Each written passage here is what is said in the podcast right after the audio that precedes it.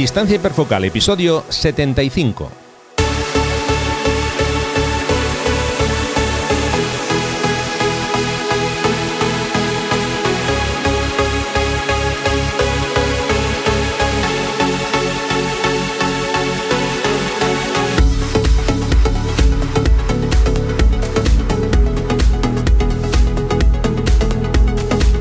Hola, hola, hola, ¿qué tal? ¿Cómo estáis? Bienvenidos a un nuevo episodio de Distancia Hiperfocal, el podcast de fotografía de paisaje y viajes. Soy Rafa Irusta, fotógrafo profesional especializado en fotografía de paisaje y un día más está conmigo Sandra Vallaure, fotógrafa, viajera y responsable del podcast Destinos y Faca. Hola Sandra, ¿qué tal? ¿Cómo vas?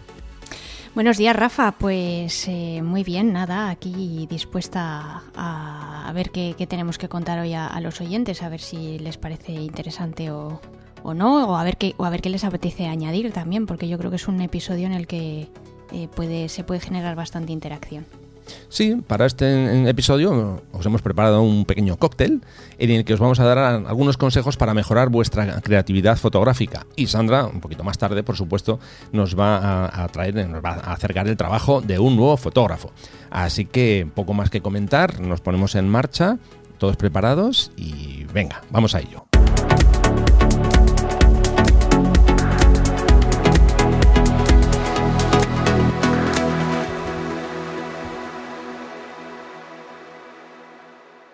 Episodio 75. Como ya sabéis, como siempre os comentamos, os vamos a dejar el post en la dirección rafairusta.com barra episodio 75. En este post lo que hacemos es dejar eh, las notas del, programa con los enlaces que vayamos comentando aquí y bueno, toda la información que, recopilamos relacionada con este eh, episodio. ¿De acuerdo?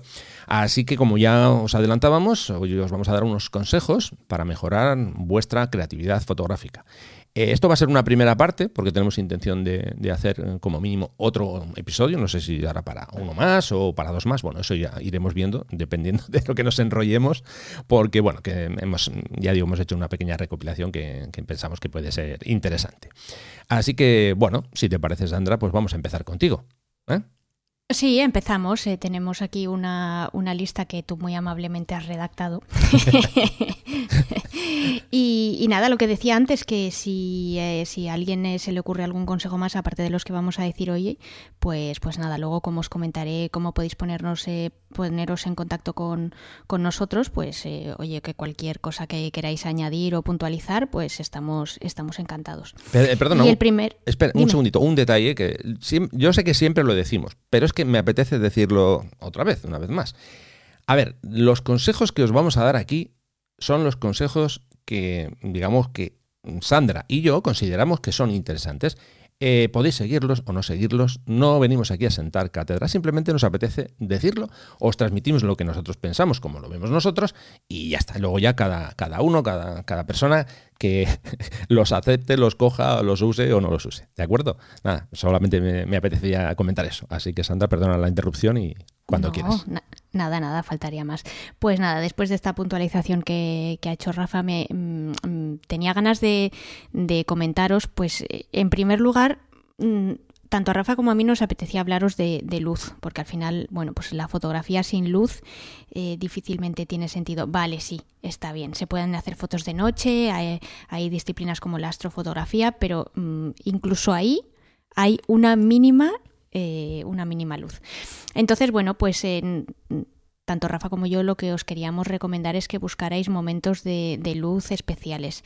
Em, ya sabéis que siempre os decimos que, bueno, que nunca hay ninguna luz que sea mala, que siempre hay que ser lo suficientemente flexible como para poder aprovechar todas las, eh, las circunstancias en las que nos encontramos, porque bueno, pues hay veces que no podemos volver a ese lugar y tenemos que intentar sacar el máximo partido del lugar en el que estamos, pero si es una localización eh, a la que podéis volver, eh, sí que puede ser interesante, pues precisamente buscar esos momentos de luz especial. Ojo, que no tiene por qué ser específicamente buen tiempo. Eh, ya hemos hecho hincapié también en, en muchos episodios en que a veces las condiciones climatológicas adversas también pueden ser muy interesantes desde el punto de vista de luz. Y no sé, se me ocurre una tormenta eléctrica eh, o se me ocurre un paisaje con nieve donde haga un frío de temperaturas bajo cero mm, y como ese muchos más ejemplos. ¿Cuáles son los momentos de luz especiales así más típicos y más clásicos que son los que nos vienen a, la mente, pues obviamente las horas mágicas, ¿no? Que incluyen la hora dorada y, la hora azul. Esos momentos justo antes del amanecer o justo después del, atardecer, del momento en el que está saliendo el sol o justo se acaba de poner, en los que, bueno, pues eh, la luz, digamos que, que tiene un, eh, en el caso de, la hora dorada, pues tiene unos tonos eh, así como amarillentos, naranjas, que justo se dan, pues eso, mientras el sol justo acaba de salir o, se, se, está poniendo.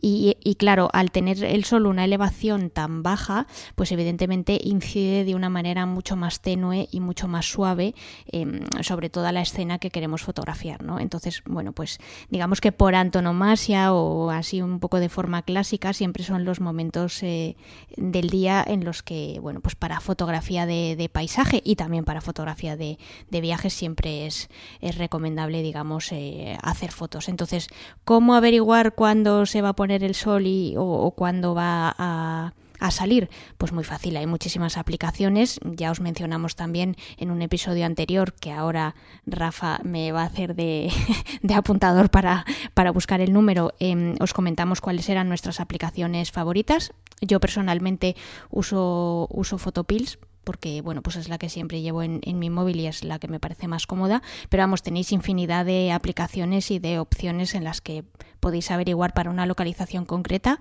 cuáles son esos momentos en los que se producen la hora dorada y la hora azul, tanto de amanecer como de atardecer. Episodio 31. Gracias, Rafa. Ahí podéis eh, dar un, repaso en el que os hablábamos que, cuáles eran las aplicaciones que usábamos en, fotografía de, paisaje. Bueno, pues eh, ya que se ha empezado hablando de luz, eh, este consejo tiene muchísima relación con el que tú acabas de comentar, ¿no? que al final se trata un poco más o menos de lo mismo, pero bueno, es el, aquello de esperar el momento decisivo, ¿no? ese momento que, estamos buscando.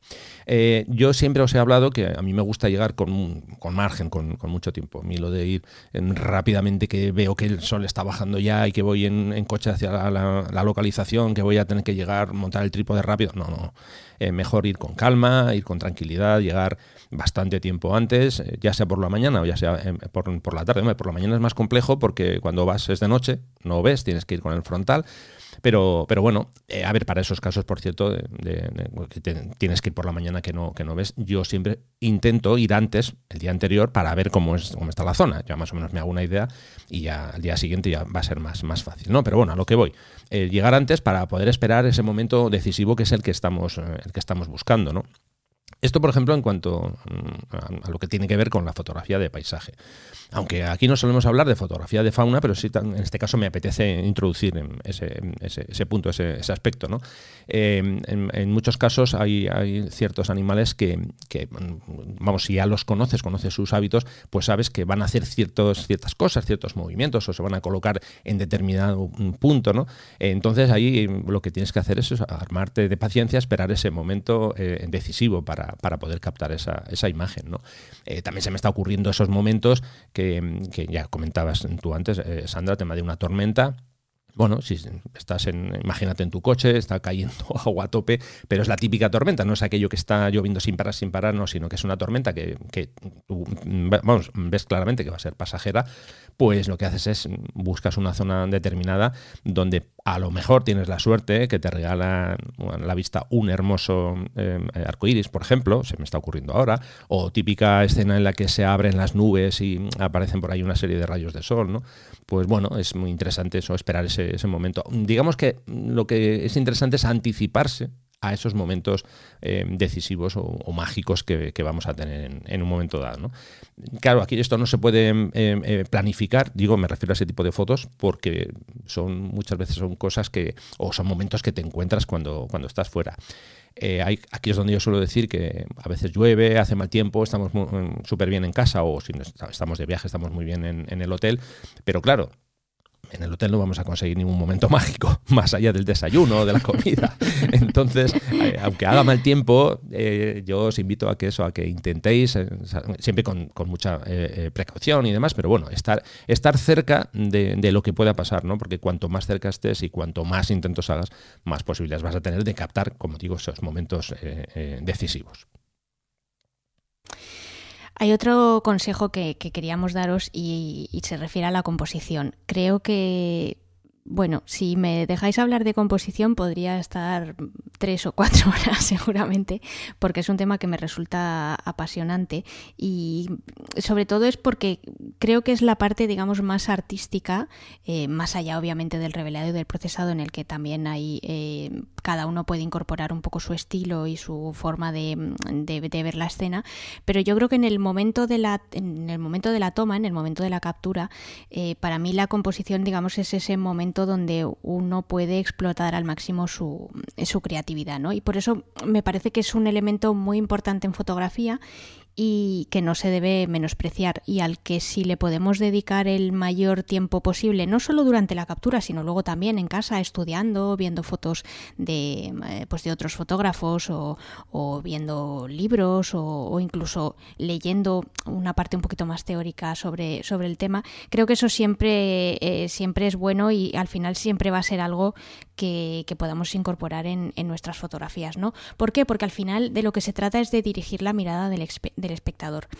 ¿Y por qué esto es tan importante? Pues básicamente porque, eh, por suerte o por desgracia, vivimos en un mundo en el que mm, estamos sometidos a un bombardeo constante de imágenes, con lo cual es muy fácil, eh, pues nada, pasar la imagen con el dedo y empiezas a ver una, dos, tres, cuatro, cinco y, no terminas nunca de pararte ni, ni de dedicarle, no te digo ya unos minutos, sino por lo menos unos segundos a una foto e intentar ver cuál es la historia que ha, que ha intentado contar el, el fotógrafo y si nos ha llegado, ¿no?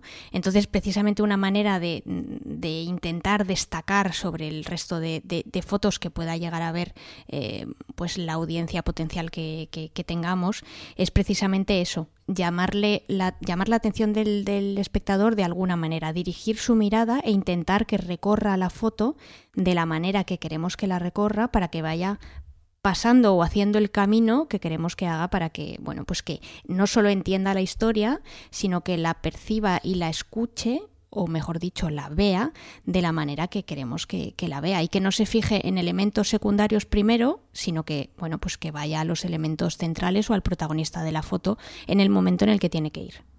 Ahí obviamente nosotros tenemos que hilar muy, muy fino para, para que no se confunda, porque al final nosotros creo que tenemos la labor eso de, de ir guiando al espectador por nuestra eh, imagen. ¿no? Tú comentabas perfectamente eso, que a la hora de contar una imagen, o mejor dicho, enviar un mensaje y contarlo a, través de una imagen, pues eso, hay que tener en cuenta esos aspectos de composición. Y yo mm, voy a añadir otro consejo más, y es que muchas veces eh, con una imagen lo que queremos es, mm, eh, vamos a decir que transmitir un estado de ánimo, ¿no? A lo mejor sales por la mañana a hacer fotos, no es tu, tu mejor época, yo qué sé, porque tienes problemas, o, digo problemas, pues no sé, pues imagínate que se te ha roto el coche qué sé, eh, problemas, ¿no? Que todos podemos tener, o, o, al revés, o tienes una alegría, oye, no sé, pues estoy súper eufórico y mira, hoy voy a hacer una foto eh, que, a la que quiero añadir un cierto estado de ánimo y me voy a, basar en elementos que, muchas veces los tenemos ahí, ¿no? Eh, por ejemplo, se me está ocurriendo una imagen, mm, no sé, imagínate con, niebla, ¿no? Que tú quieres transmitir, pues un cierto, un cierto estado de ánimo, con, buscas un ambiente de niebla con nubes bajas, em, o mm, no sé, quieres em, eh, transmitir drama, entonces buscas una fotografía con una escena tormentosa, eh, luego en el revelado también puedes potenciar esto también, pero es muy importante que a la hora de, hacer la captura de esa imagen, que tengas en cuenta esos, esos elementos que te, van a poder ayudar, ¿no? O imagínate, no sé, que, vas a, una zona de, costa, se me está ocurriendo, una playa solitaria que no hay absolutamente nadie y bueno, pues a lo mejor quieres eh, capturar eso, un elemento muy, muy, muy pequeño, que el resto sea em, espacio negativo en toda la imagen, porque bueno, eso pues puede ayudar a que, a que la gente sienta la soledad que tú sientes en ese momento, ¿no? Entonces, buscar esos diferentes elementos eh, dentro de la eh, atmósfera mm, para que te ayuden a contar tu historia mejor, a que ese mensaje llegue de forma eh, mucho más clara si cabe. Mm, sí, porque al final mm, yo creo que no hay nada peor que una foto plana y que una foto precisamente que no transmita y que bueno pues que el espectador no se, no se fije en ella o incluso que al propio autor no le no le diga nada también, ¿no? Yo qué sé, cuántas, cuántas veces, Rafa, hemos hecho fotos, tanto tú como yo, que dices, buf, pero ¿en qué estaría yo pensando cuando hice esto? O sea, si es que esto no dice nada. Sí, muchas, muchas veces.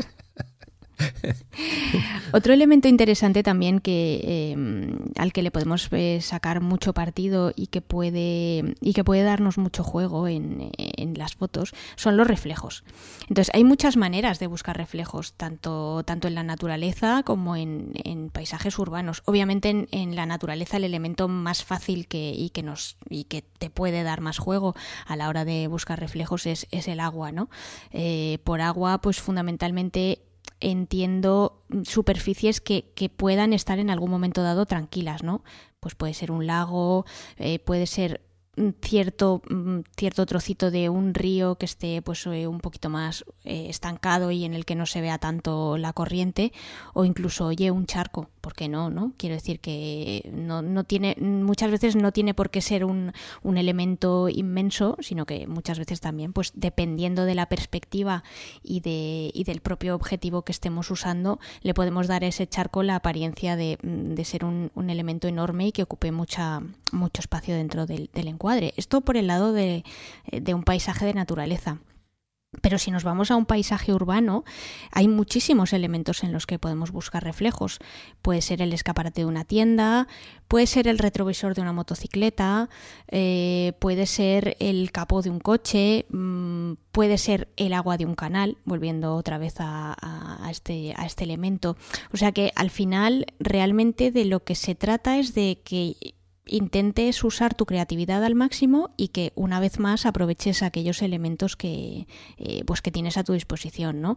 Eh, otro, otro, eh, otra idea que se me ocurre es que, pues, por ejemplo, estás en un sitio que acaba de llover, se acaba de formar un charco y también ¿no? puedes usar ese, ese charco precisamente como, como espejo y, bueno, crear una simetría interesante o, o, aunque sea un reflejo parcial, ¿no? que te pueda dar una, bueno, pues eso, una imagen interesante y que y que cuente un poco dónde estás y, cómo estás en ese sitio y que el espectador se meta, se mete dentro y, tenga la sensación de estar ahí contigo. Yo voy a añadir una, idea más, que sería un primerísimo primer plano de un ojo aprovechando el, reflejo. Uh, es verdad, qué buena esa. Sí, sí, sí, cierto, cierto. Según estabas hablando, se me estaba ocurriendo la idea. Digo, mira, pues puede ser una, una, una buena posibilidad. Cuidado con sacarle el ojo a alguien, ¿eh? Quiero decir. Cuidadito. bueno, seguimos jugando con luz. Y yo os voy a dar ahora una, propuesta, ¿no? que es jugar con las siluetas y con los contornos de, esa luz. En muchos casos em, hay momentos en los que tenemos, por ejemplo, se me está ocurriendo ahora el típico contraluz, ¿no? no sé, a, primeras horas de, antes del amanecer, por ejemplo, ¿no? que vemos a lo mejor el cielo completamente brutal, de, colorido naranja, rojo, eh, y sí que es cierto que las zonas de sombras prácticamente no se ve nada y ya sé que luego estaría la opción de que se puede luego intentar levantar las sombras, pero bueno, ¿por qué vamos a levantar las sombras? No, vamos a usar ese cielo completamente iluminado, esa zona completamente negra que tenemos por debajo y vamos a colocar ahí, por ejemplo, bueno, o bien la silueta de una persona o de un edificio o de, eh, no sé, de un castillo, se me ocurre, o de una roca simplemente, ¿no? Y bueno, jugar con esas, con esas eh, siluetas. Y luego suele ser muy, muy impactante, ¿no? Típica fotografía de fauna. Eh, no sé, se me ocurre, imagínate, pues un guepardo, eh, primeras horas de la mañana, y esa típica imagen que se ve solamente dibujado como si dijéramos lo que es el borde del animal, con, con un toque de luz, así como ¿sabes? Como si fuera dorado, como si, lo hubiéramos hecho con, un pincel, ¿no? Esa es una típica imagen que puede resultar muy, muy, muy interesante. O incluso, bueno, pues jugando también con, con eh, la silueta de un árbol o de, la rama de un árbol. En fin, yo creo que hay muchos elementos que podemos utilizar en, esas, digamos, primerísimas horas de, luz o las últimas ya cuando ya la luz se, nos va del todo. Yo creo que puede ser interesante eso, que le demos un, no sé, un pequeño chance, una eh, oportunidad a esas siluetas y a esos contornos. Mm, sí, te refieres a ese momento en el que se crea casi como un halo, ¿no? Eso es correcto. Sí, sí, sí. que no está generado por Photoshop, es, completamente natural. Eso es, la idea es hacerlo en, el campo. sí, sí, y de hecho em, eso me lleva un poco al, siguiente consejo que ya lo he mencionado así un poco de soslayo anteriormente, pero, pero ahora me, gustaría hacer hincapié pues un poco al hilo de lo que tú comentas y es precisamente intentar aprovechar cualquier situación de, luz en la que estés, ¿no? Em, ya os he comentado antes que muchas veces, por desgracia, pues no podemos volver a esa localización por motivos varios, eh, llámese distancia, llámese eh, imposibilidad porque, bueno, pues de repente la cierren eh, o, ya no tengas o ya no tengas acceso o te marches a vivir a otro sitio, en fin, que las razones pueden ser múltiples. Entonces, bueno, pues al final hay que aprovechar el hecho de, de estar ahí en, ese momento y en esa localización que previamente mm, ya has eh, buscado, has investigado, eh, has hecho un poco ese trabajo de, exploración que mencionaba Rafa antes para conocer el, el terreno y bueno, pues estás ahí y desgraciadamente no se dan las condiciones de, luz que tú estabas esperando y que querías. Pues yo que sé, el, típico candilazo cuando está atardeciendo o, bueno, o una situación de unas, unas tormentas mm, con unas nubes así súper amenazantes y de repente ni nubes ni nada y el cielo está completamente despejado y, plano. Entonces, bueno, pues tienes que intentar aprovechar al máximo mm, la luz que tienes en ese, en ese momento. Y quizá pues oye, si el cielo no te da mucho juego, a lo mejor te tienes que centrar un poco más en el primer plano, intentar una composición en, el, en la que el cielo pues prácticamente no ocupe nada del, encuadre y, bueno, intentar mm, sacarle el máximo partido. A lo mejor, oye, pues lo que te interesa precisamente es un contraluz, porque el cielo no es nada interesante y oye, una, una silueta, como comentaba Rafa antes, pues puede ser una, una opción mucho más, eh, mucho más atractiva, ¿no? O, o directamente, oye, pues eh, no sé, pues que no salga el sol o en fin, que puedes que puedes intentar eh, muchas muchas alternativas una iluminación lateral en fin. Tienes que digamos que ponerte al eh, como reto el intentar sacar el, máximo partido pues eh, precisamente de esas condiciones de, luz que bueno pues no son las que tú esperabas y, que bueno pues ya que estás ahí oye vamos a intentar hacer algo. Si no también otra opción muy buena es marcharte te vas a, al bar más cercano te pides un pincho de tortilla y una Coca-Cola y y tan campantes. A ver, yo reconozco que soy un quejica, ¿eh? yo siempre estoy, ay, es que no tengo nubes, ay, es que tengo demasiadas nubes. Yo lo reconozco que soy, soy así pero a la hora de la verdad aquí lo que vale es, salir y hacer las fotos. ¿no? Eh, yo al final hago lo que tú dices. Si es una zona que, tengo cerca y voy a poder volver, bueno, pues a, lo mejor no saco la, la, cámara de la mochila y hago. Me voy directamente a la casilla de, salida, que es la del pincho de tortilla y demás.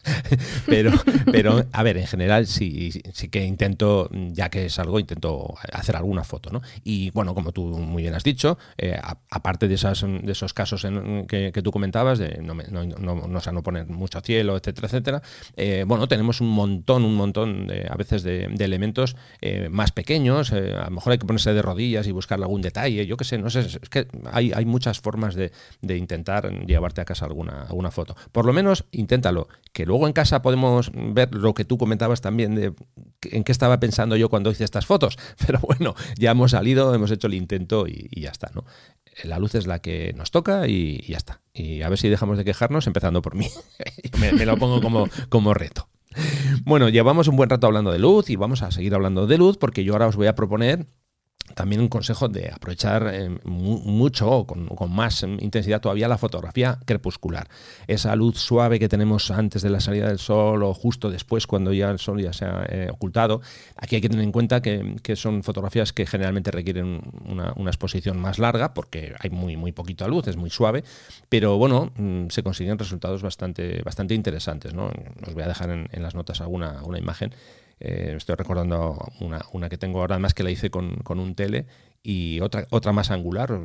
Me las voy a apuntar aquí porque luego ¿no? igual se me olvidan y voy a, voy a dejarlo ahí, que son de esos momentos cuando ya prácticamente casi casi no, no había luz y claro, al hacer una exposición más larga realmente tú no notas que no hay luz porque obviamente el, sensor va a estar recogiendo luz mucho más tiempo y, bueno, el resultado en mi caso por lo menos esas dos fotografías que os voy a poner pues mereció mucho la pena el, quedarse ahí, ¿no? Que es algo que siempre también creo que hemos comentado ya alguna que otra vez, yo, yo siempre recomiendo cuando vas a hacer fotos por la mañana, vete antes, que nunca sabes lo que te, lo que te puedes encontrar, pero sobre todo cuando vas a hacer un atardecer, eh, cuando el sol se, esconde justo debajo del horizonte, no hay que recoger la mochila y marcharse.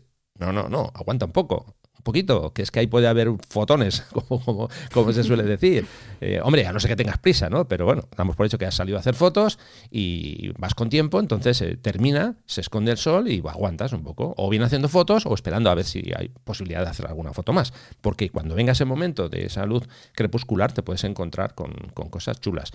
Igual a simple vista tú con la vista no lo, no, no, lo notas, pero en vez de estar esperando sin hacer nada, pues pon una, una exposición larga. A lo mejor tienes que poner, no sé, eh, un minuto o dos minutos, no lo sé. Haz la prueba. Yo os invito a que, hagáis esa, prueba. ¿Vale?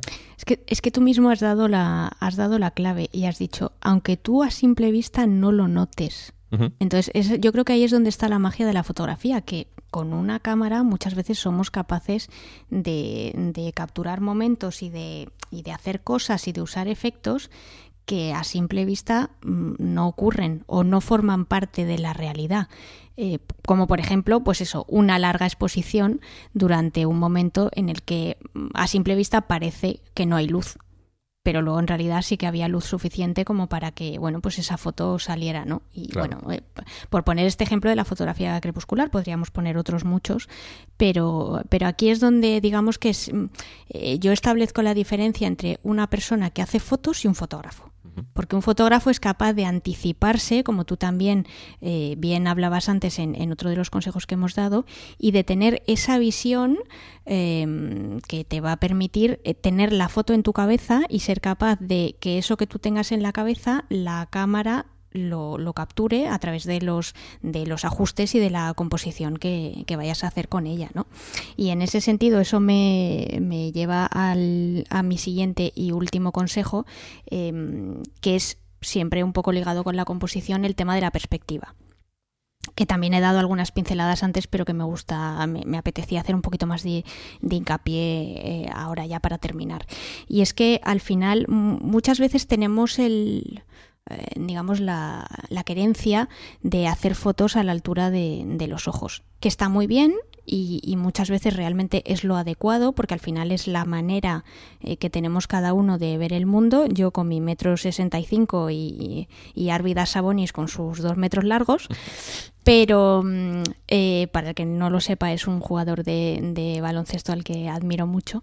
Eh, entonces, bueno, pues es una manera de, reflejar la realidad como, la vemos cada uno, pero puede ser muy interesante también intentar eh, mostrar cosas desde otros puntos de vista. Eh, pues eh, en, en, un episodio anterior, pues Rafa, por ejemplo, comentaba el tema de, de la fotografía con, con, drones, precisamente pues para conseguir un punto de vista que difícilmente, a menos que de repente nos salgan alas en la espalda, pues no, no vamos a conseguir. O a mí, por ejemplo, me gusta mucho hacer fotos a ras del suelo, ¿no? Y, e intentar eh, pues bajarme al, al, máximo pues para estar mucho más en a veces en, contacto con, con, la realidad no o intentar pues hoy hacer una foto desde arriba de una pasarela peatonal em, o incluso haciendo un picado o un contrapicado. Quiero decir que las opciones son son infinitas. Al final de lo que se trata es un poco de que las fotos no sean monótonas y que no se vea que siempre está ahí esa querencia de hacer las fotos eh, a la altura de, los ojos y siempre con el mismo punto de vista y siempre con la misma, con la misma perspectiva. Mira, ahora que dices esto, eh, a ver, yo soy el primero que cuando pienso en cambiar la, perspectiva, damos por hecho que sí, la altura de la vista, es la, aparte que es la más cómoda, es la más habitual, y tendemos siempre a, bajar hacia abajo. ¿no? Bueno, pues hay un fotógrafo que se llama Bruce Percy es un fotógrafo al que sigo desde hace muchísimos años. Y este hombre, eh, hace no, no, mucho, se ha comprado un trípode nuevo. Y el trípode, es que no recuerdo la medida exactamente ahora, no me da tiempo de buscarlo. Pero vamos, es el, me parece que es el, el, no sé si es el XLS o el LS, bueno, no recuerdo exactamente, pero es enormemente alto, pero una brutalidad de alto.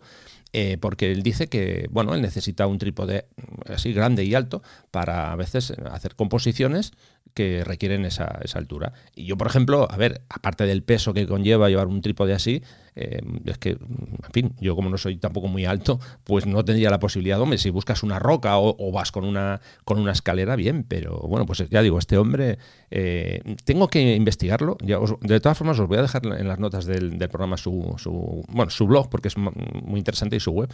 Eh, es que no recuerdo si lleva escalera es que, eso te iba a decir, que a mí me gustaría mucho ver un poco de, mm. eh, pues eso, un, un vídeo suyo de entre bambalinas o algunas imágenes para, para ver realmente cómo gestiona el tema del, del trípode, porque claro, o sea, cómo haces los ajustes y sobre todo cómo compones. Pues lo voy a, lo voy a investigar. Bueno, es que él, a ver, él precisamente dice eso, que él necesita un trípode alto porque él juega mucho con, esa eh, perspectiva a la hora de, trabajar. Bueno, su trabajo es un poco, ahora mismo es un poco, vamos a decir, peculiar. A mí me gustaba más lo que hacía antes que lo que hace ahora, pero bueno.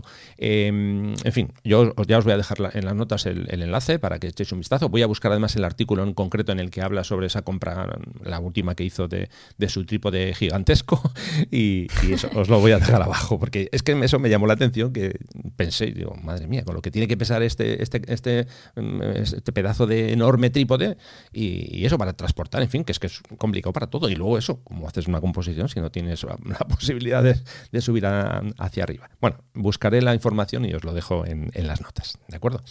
Vale, bueno, y yo ya voy a ir también con mi último consejo, que se nos está echando el tiempo encima, y en este caso, bueno, os voy a recomendar que juguéis o que extendáis vuestra creatividad jugando con, las nubes. ¿no? Eh, obviamente todos sabemos que las nubes tienen formas y colores, básicamente blanco, pero bueno, en determinadas horas del día, pues eso, ese color cambia, ¿no? Eh, al amanecer, al atardecer, hay ciertas situaciones, o incluso puede ser un color muy oscuro si hay una, una tormenta. Entonces, bueno, mi consejo es que, juguéis con, el dinamismo que, pueden eh, aportarnos, aportarnos esas nubes, si estamos, por ejemplo, usando una larga exposición. Eh, estoy pensando ahora, imaginaos una, foto de, una fotografía de costa en la que yo estoy haciendo una larga exposición de las nubes y a su vez tengo, eh, es una, imaginamos la típica playa con olas que van entrando y, saliendo. Imaginaos una fotografía en la que capto a la vez una, una ola que bien entra o bien sale, a mí me gusta más cuando, cuando van en retroceso, en salida. Bueno, pues eso, imaginaos en la parte baja de la, de la imagen en la estela de, esa ola y en la parte superior las, vamos a decir, entre comillas, estelas de esas nubes en fuga con, esa larga eh, exposición. ¿no? Puede quedar un resultado bastante chulo, bastante interesante. Entonces os invito a que, a que eso, aprovechéis eh, alguna situación similar, por lo menos para, hacer pruebas y para, investigar. ¿no? Yo creo que en fotografía es, algo muy importante, que, juguemos con, las herramientas que tenemos, que no tengamos miedo, que intentemos hacer cosas no no voy a decir raras, ¿no? Diferentes, o bueno, eso por lo menos intentar experimentar. Que el resultado no es bueno, no pasa nada con no revelar la foto después, pues, como ya comentamos antes, yo muchísimas fotos de las que hago nunca, nunca las vais a ver porque no, me gustan, entonces directamente no, no, las revelo. Así que yo creo que, básicamente se trata de eso, ¿no? Os damos algunos consejos, pero bueno, luego vosotros ya tenéis que desarrollarlos y utilizarlos si os apetece y si os han resultado interesantes, claro. Así que por mi parte me parece que está todo. Sí, yo por la mía también, pero vamos, que lo que decíamos antes, que si alguien tiene algo que añadir o le apetece hacer alguna puntualización, pues nada, al final del, episodio recordamos cómo nos pueden contactar y, y, nada, y nos contáis lo que os apetezca. Por supuesto. Venga, vamos a seguir.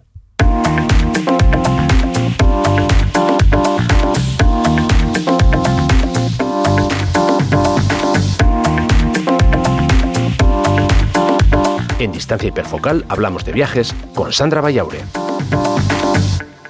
Venga, Sandra, pues vamos ya con el fotógrafo que nos traes en este episodio, a ver qué nos cuentas, a ver de quién se trata y aquí atentos vamos a estar a todo lo que digas.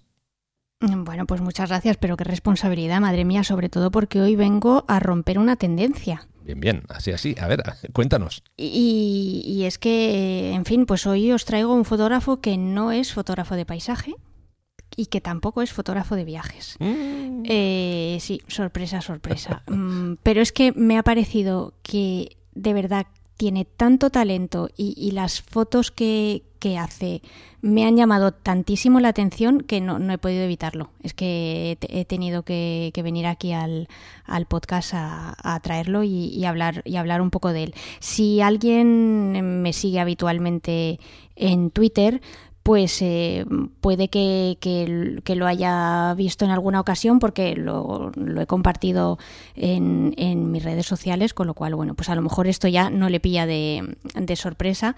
Pero bueno, todo esto viene a, raíz porque, em, no sé, Rafa, si tú conoces a un, a un fotógrafo que se llama eh, Pete Sousa. Sí. ¿Te suena? Sí, fue fotógrafo de, del anterior presidente de Estados Unidos. Efectivamente, fue. Eh, a mí me gusta llamarlo la sombra de Barack Obama, porque realmente estuvo, estuvo a su lado durante sus ocho años de mandato como presidente de Estados Unidos y luego, posteriormente, en 2017, publicó un, un libro, una especie de compendio. Bueno, que difícil es, es difícil resumir, me imagino que ocho años fotografiando a la misma persona en, en un libro, pero bueno, hizo, ese ejercicio y, y creo que es un, es un libro fantástico y realmente no os voy a hablar de Pete pero sí que me va a servir como introducción a, este fotógrafo que os quiero traer porque realmente desde que conocí el trabajo de, de Pete Sousa me di cuenta de que el fotoperiodismo político em, tiene mucho más trasfondo del que yo me imaginaba y, realmente hace falta tener muchísimo talento para destacar en esta, en esta disciplina que es muy muy complicada. Yo hasta, hasta ahora realmente era un tipo de fotografía que no me interesaba un pimiento porque en general la fotografía no la perdón la política no, no me gusta pero mm, he aprendido a he aprendido a, a valorarla y a y a entender que eso, que es una fotografía muy, muy complicada. Y de hecho, bueno, pues eh, hay fotoperiodistas españoles como eh, Ramón González Araujo, que es fotoperiodista en el Congreso de los Diputados, o, Eduardo Parra, también, que es fotoperiodista político, eh, bueno, pues que muchas veces cuentan las dificultades a, las que se enfrentan mientras desarrollan su, trabajo. Y, por ejemplo, incluso el propio Eduardo Parra, pues hace, hace relativamente poco le leí un artículo en, en en el que bueno pues contaba eh, que en España por ejemplo es una disciplina a la que no se le otorga ninguna ningún valor ni ninguna importancia y que las eh, pues las instituciones les da lo mismo un poco cómo se publiquen las, las fotos y, de qué manera estén hechas no que lo importante es tener la foto y ya si es buena o mala da, da lo mismo.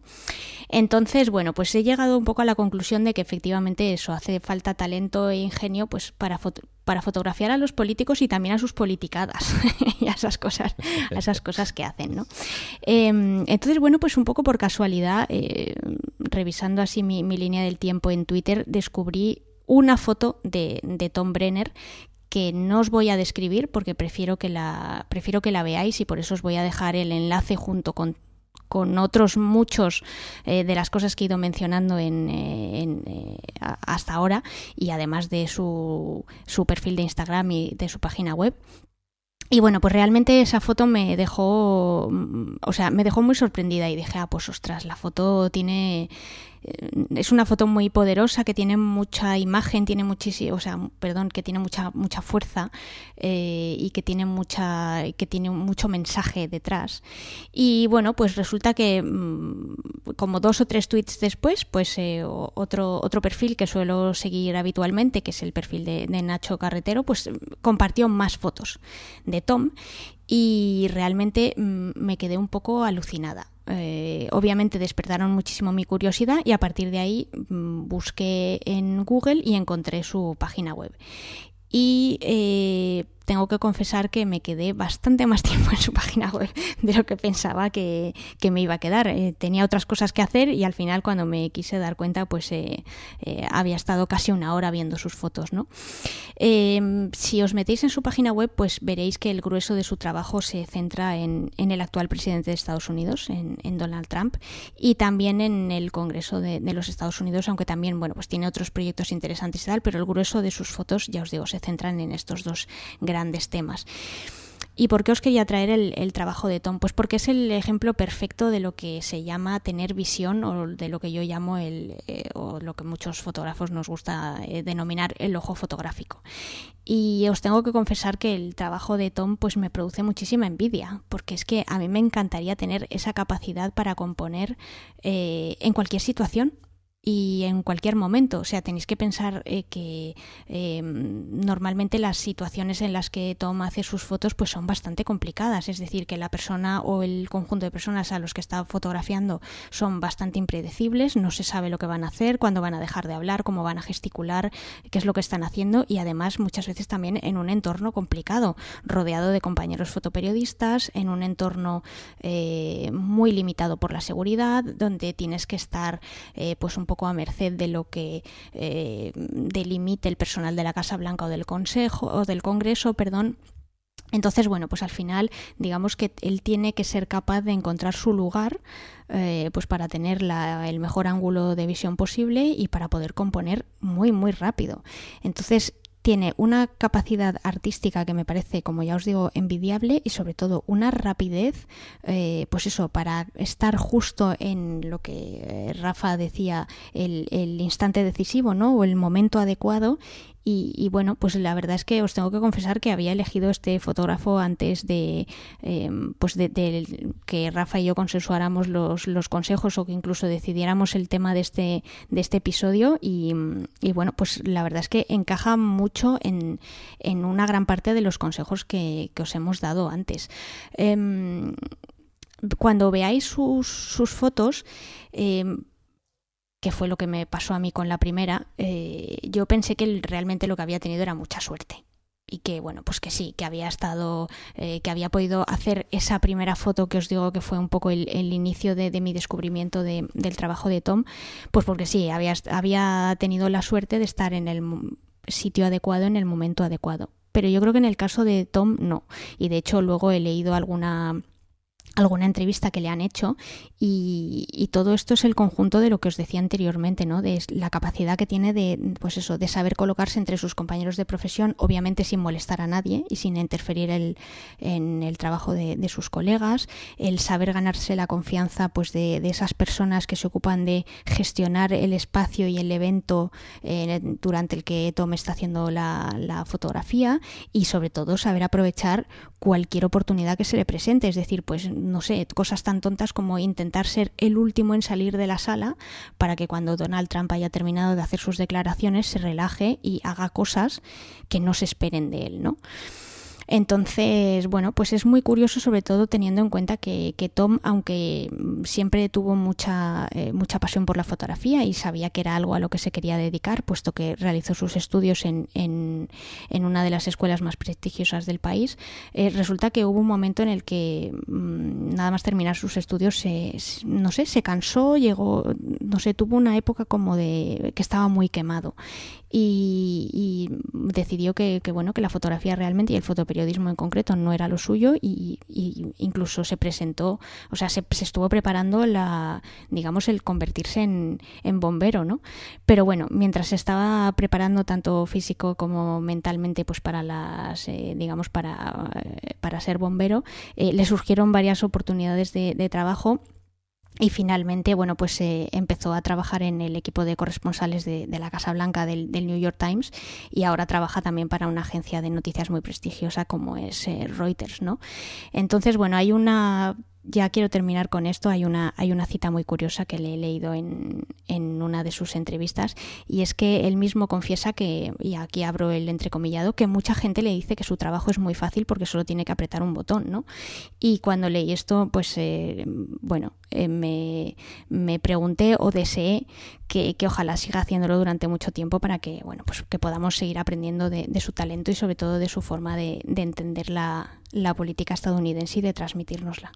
Pues sí, eso espero, que siga deleitándonos con sus fotos. Y sobre el tema de la suerte que decías, yo creo que cuando trabajas mucho y con cabeza es más fácil tener suerte que cuando no, no lo haces así. Vamos, esa es mi, mi opinión. ¿no? Eh, la suerte sí, ya sabemos, pero en fin, que ya digo, cuando trabajas mucho y con cabeza es más fácil que, que venga de visita. Eh, que muchas gracias por descubrirnos a este fotógrafo. No, vamos, yo no, tengo ningún problema en que no sea fotógrafo de viajes ni, ni cosa parecida, porque me, ha encantado. Ya, de hecho, yo vi la foto que, compartiste en, Twitter y ahora estaba viendo algunas de las otras y realmente son, son fabulosas. No os vamos a desvelar esa foto de la que comentaba eh, Sandra, pero bueno, yo creo que merece la pena que, le echéis un vistazo al, trabajo que, hace. Eh, nada, pues vamos a seguir continuamos con, con esto.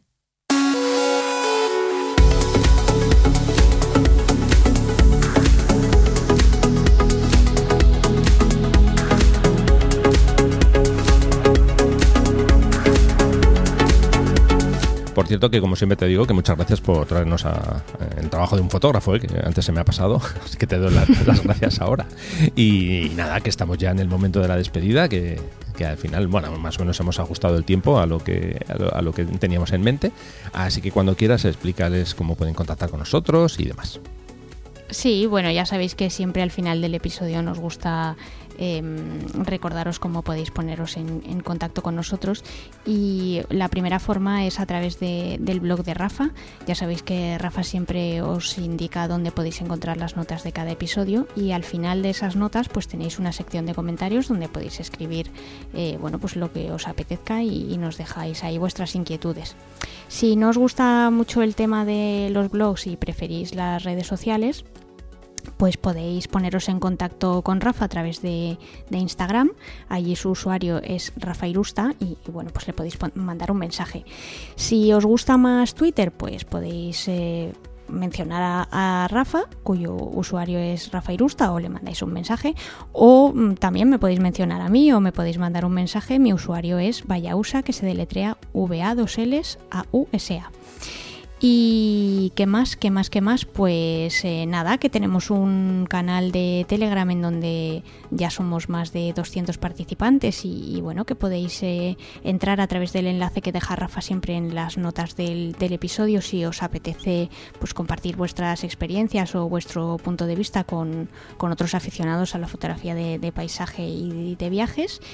Y nada, que Rafa también tiene un canal de YouTube muy interesante al que os recomiendo que os suscribáis y que le echéis un vistazo porque siempre sube contenido muy chulo. Y creo que no me dejo nada, ¿no, Rafa? No, vamos a empezar a añadir a partir de, ya mismo un apartado de correos para los que nos quieren enviar jamones, porque es que luego, ¿sabes qué pasa? Me mandan mensajes, oye, que ¿a dónde te mando el jamón? Pues para que no haya problemas, os vamos a dar una dirección. es broma, es broma, ¿eh? esto del jamón es, una, tontería que digo yo, sin más. Eh, yo, yo creo que está ya todo. Así que nada, pues eso, con esto poco a poco ya nos vamos a ir eh, despidiendo. Como ya digo siempre, Sandra, muchísimas gracias por el tiempo que dedicas en, preparar, eh, pues eso, cada, cada, semana, o mejor dicho, cada quincena tu fotógrafo, por estar aquí. Y, nada, que en 15 días vamos a estar otra vez mm, por aquí dando guerra juntos. Así que efectivamente dando guerra, que es lo que se nos da bien. Eso, es. Eh, intenta disfrutar todo lo que puedas y en 15 días nos escuchamos de nuevo. ¿Vale? Eso siempre. Un abrazo, Rafa, y gracias por contar conmigo. Nada, otro para ti, muchas gracias. Y bueno, pues nada, por mi parte también ya me voy despidiendo. Como siempre os digo, muchísimas gracias a todos por estar ahí, estáis ahí escuchándonos, son fieles. Eh, la verdad que es eso, estamos contentos de, sentir vuestra compañía y es un placer compartir lo que, lo que sabemos Así que nada, si nos dejáis, en 15 días estamos de nuevo ahí en, vuestros auriculares, en vuestro aparato de, escucha, para contaros más cosas. En vuestro corazón. Eso, qué bonito, qué bonito ha quedado. nada, lo dicho, que buena suerte con las luces y que muchísimas gracias por, por estar ahí. Así que hasta dentro de 15 días con otro nuevo episodio que vendremos por aquí a contaros cosas. Venga, gracias.